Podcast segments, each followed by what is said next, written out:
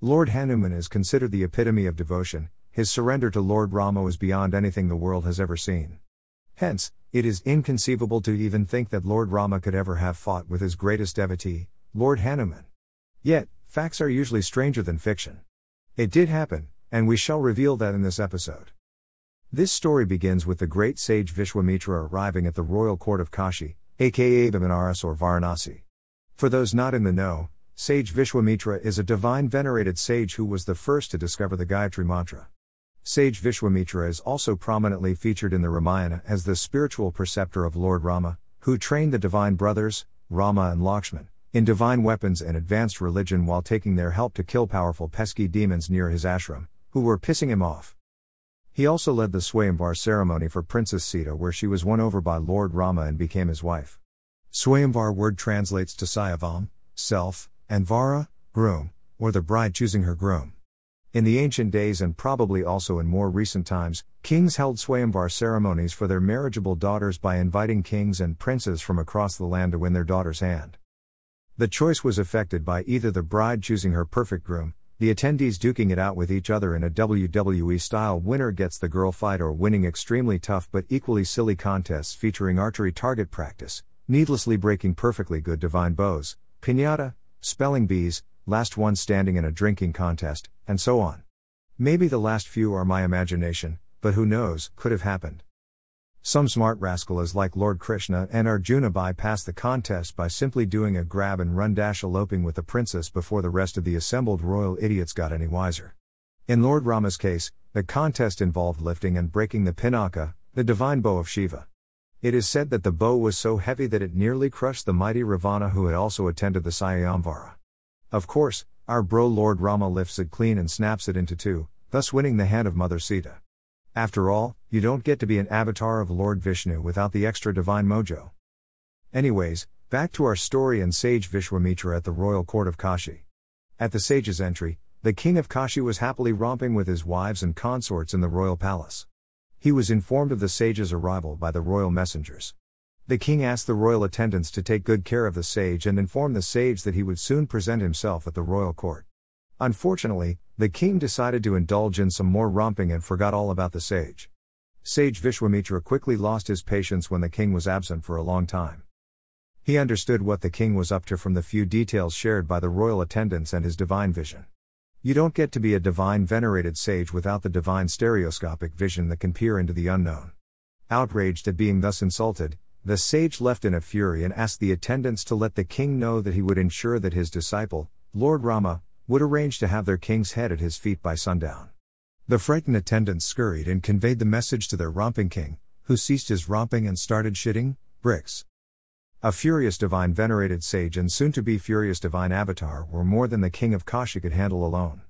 He scurried to the only person who could handle all this furious divinity. Yes, you guessed it, our friendly neighborhood superhero Lord Hanuman, who, courtesy of his supreme surrender and devotion, could combat the furious divinity. However, he knew that Lord Hanuman would never willingly fight with Lord Rama. Hence, he cunningly approached Lord Hanuman's mother, Devi Anjana, and fell at her feet asking to be saved from the wrath of a king who had vowed to kill him before sundown. The king of Kashi resorted to loud weeping and gnashing of teeth, while carefully leaving out the details to avoid getting his sorry royal ass kicked out by Lord Hanuman or worse, getting his sorry royal ass hauled off to Lord Rama, thus expediting his demise as per the sage's vow. Devi Anjana took pity on him and promised to have her son, Lord Hanuman, protect him. She immediately summoned Lord Hanuman to her presence and informed him that the king of Kashi had sought her protection. She commanded Lord Hanuman to protect the king of Kashi from the one who had vowed to kill him. Lord Hanuman, ever the obedient one, accepted his mother's command. His obvious question to the king of Kashi was, Who? And on the listening to the answer, what? More likely WTF. Lord Hanuman was now in a fix. On the one hand, he was bound by his mother's command and, on the other, by his love for his master. He was, what's the right word for it, yes, screwed, that too at both ends. In the meantime, sage Vishwamitra reached Lord Rama and transferred his furiousness immediately. Like the Incredible Hulk, Lord Rama was instantly furious and ready for some clobbering time, or more like head lopping time. Sage Vishwamitra used his divine stereoscopic vision to determine that the king of Kashi was with and was being protected by Lord Hanuman. Lord Rama quizzically asked the sage the obvious question to confirm who? And on the listening to the answer, what? More likely WTF. Now. Lord Rama was in a fix. On the one hand, he was bound by his preceptor's command and, on the other, by his love for his devotee. He too was, what's the right word for it, yes, screwed, that too at both ends. Lord Rama is called Maryada Purushottam, the highest ideal of righteous behavior. He put aside his personal emotions and set out to fulfill his preceptor's vow as righteousness demanded.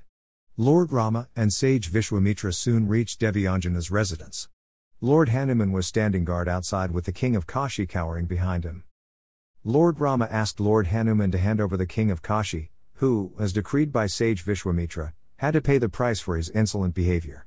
Lord Hanuman cited his inability to do so since the king of Kashi was under his mother's protection with his personal guarantee. Lord Rama warned Hanuman that he would meet the same fate as the king should he protect the king.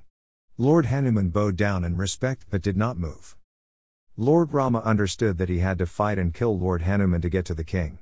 Placing an arrow on his bow, Lord Rama gave Lord Hanuman one last chance to reconsider his decision. Lord Hanuman stood resolutely, unmoved. Lord Rama showered arrows on Lord Hanuman. Lord Hanuman could not raise his weapon on Lord Rama and chose not to fight back. Closing his eyes, he folded his palms and inwardly prayed to Lord Rama to release him from this moral dilemma, to ensure that his promise to his mother was unbroken and also that he did not have to fight his beloved master. He became completely absorbed within in divine ecstasy, chanting the name of Lord Rama, oblivious to the world around him. The arrows fired by Lord Ram, instead of striking and piercing Lord Hanuman, circumambulated him thrice, returned and fell as flowers at Lord Rama's feet. Lord Rama was surprised. He took out celestial arrows and fired them in succession. Same result. Then he took out the powerful divine arrows of the five elements and fired them in succession. Same result. He followed with the divine weapons of Lord Shiva and Lord Vishnu. Same result. Finally, he took out the fearsome and invincible weapon of the Creator, the Brahmastra. As he started to intone the mantras to activate the Brahmastra, sage Vishwamitra asked Lord Rama to halt. Sage Vishwamitra found himself in a dilemma, as he recalled the read before use instructions on the Brahmastra Dashmi badass weapon. Me need target. If me no find target, me make world go boom. Think before use. All in chaste Sanskrit, of course. The Brahmastra could not return empty handed. If it didn't whack its target, it whacked everyone, including the target, i.e., destroyed the whole world. Sage Vishwamitra felt that the Brahmastra would meet the same fate as the arrows that went before. Except that if the Brahmastra did not whack Lord Hanuman, it would return not as a flower but fall like a nuclear weapon on their feet, sending everyone to La La Land. Sage Vishwamitra wanted to punish the king of Kashi but not at the cost of destroying the world. Sage Vishwamitra came up with the perfect solution. You don't get to be a divine venerated sage without coming up with perfect solutions. He asked Lord Hanuman to stand aside and let the king of Kashi fall at his feet and beg for mercy for his insolent behavior. Lord Rama would kill the king of Kashi to fulfill the sage's and Lord Rama's vow. In return, the sage promised to bring the king of Kashi back to life. This would ensure that Devi Anjana's and Lord Hanuman's promises to protect the king were also fulfilled. The king of Kashi learned his lesson, the furious divine ones were appeased, the divine ones protecting the king from the furious divinity could breathe easy, and the world did not go boom. Once again, all was well with the world. The moral of this story is that the name of the Lord is more powerful than the Lord himself. The arrows fired by Lord Rama reached Lord Hanuman but saw none other than Lord Rama in him. Hence, they paid their respects by circumambulating Lord Hanuman and, through his devotion, were transformed as flowers at his master's feet. He who chants the Lord's name becomes him. This is from one of Mohanji's talks Allow Grace to Happen.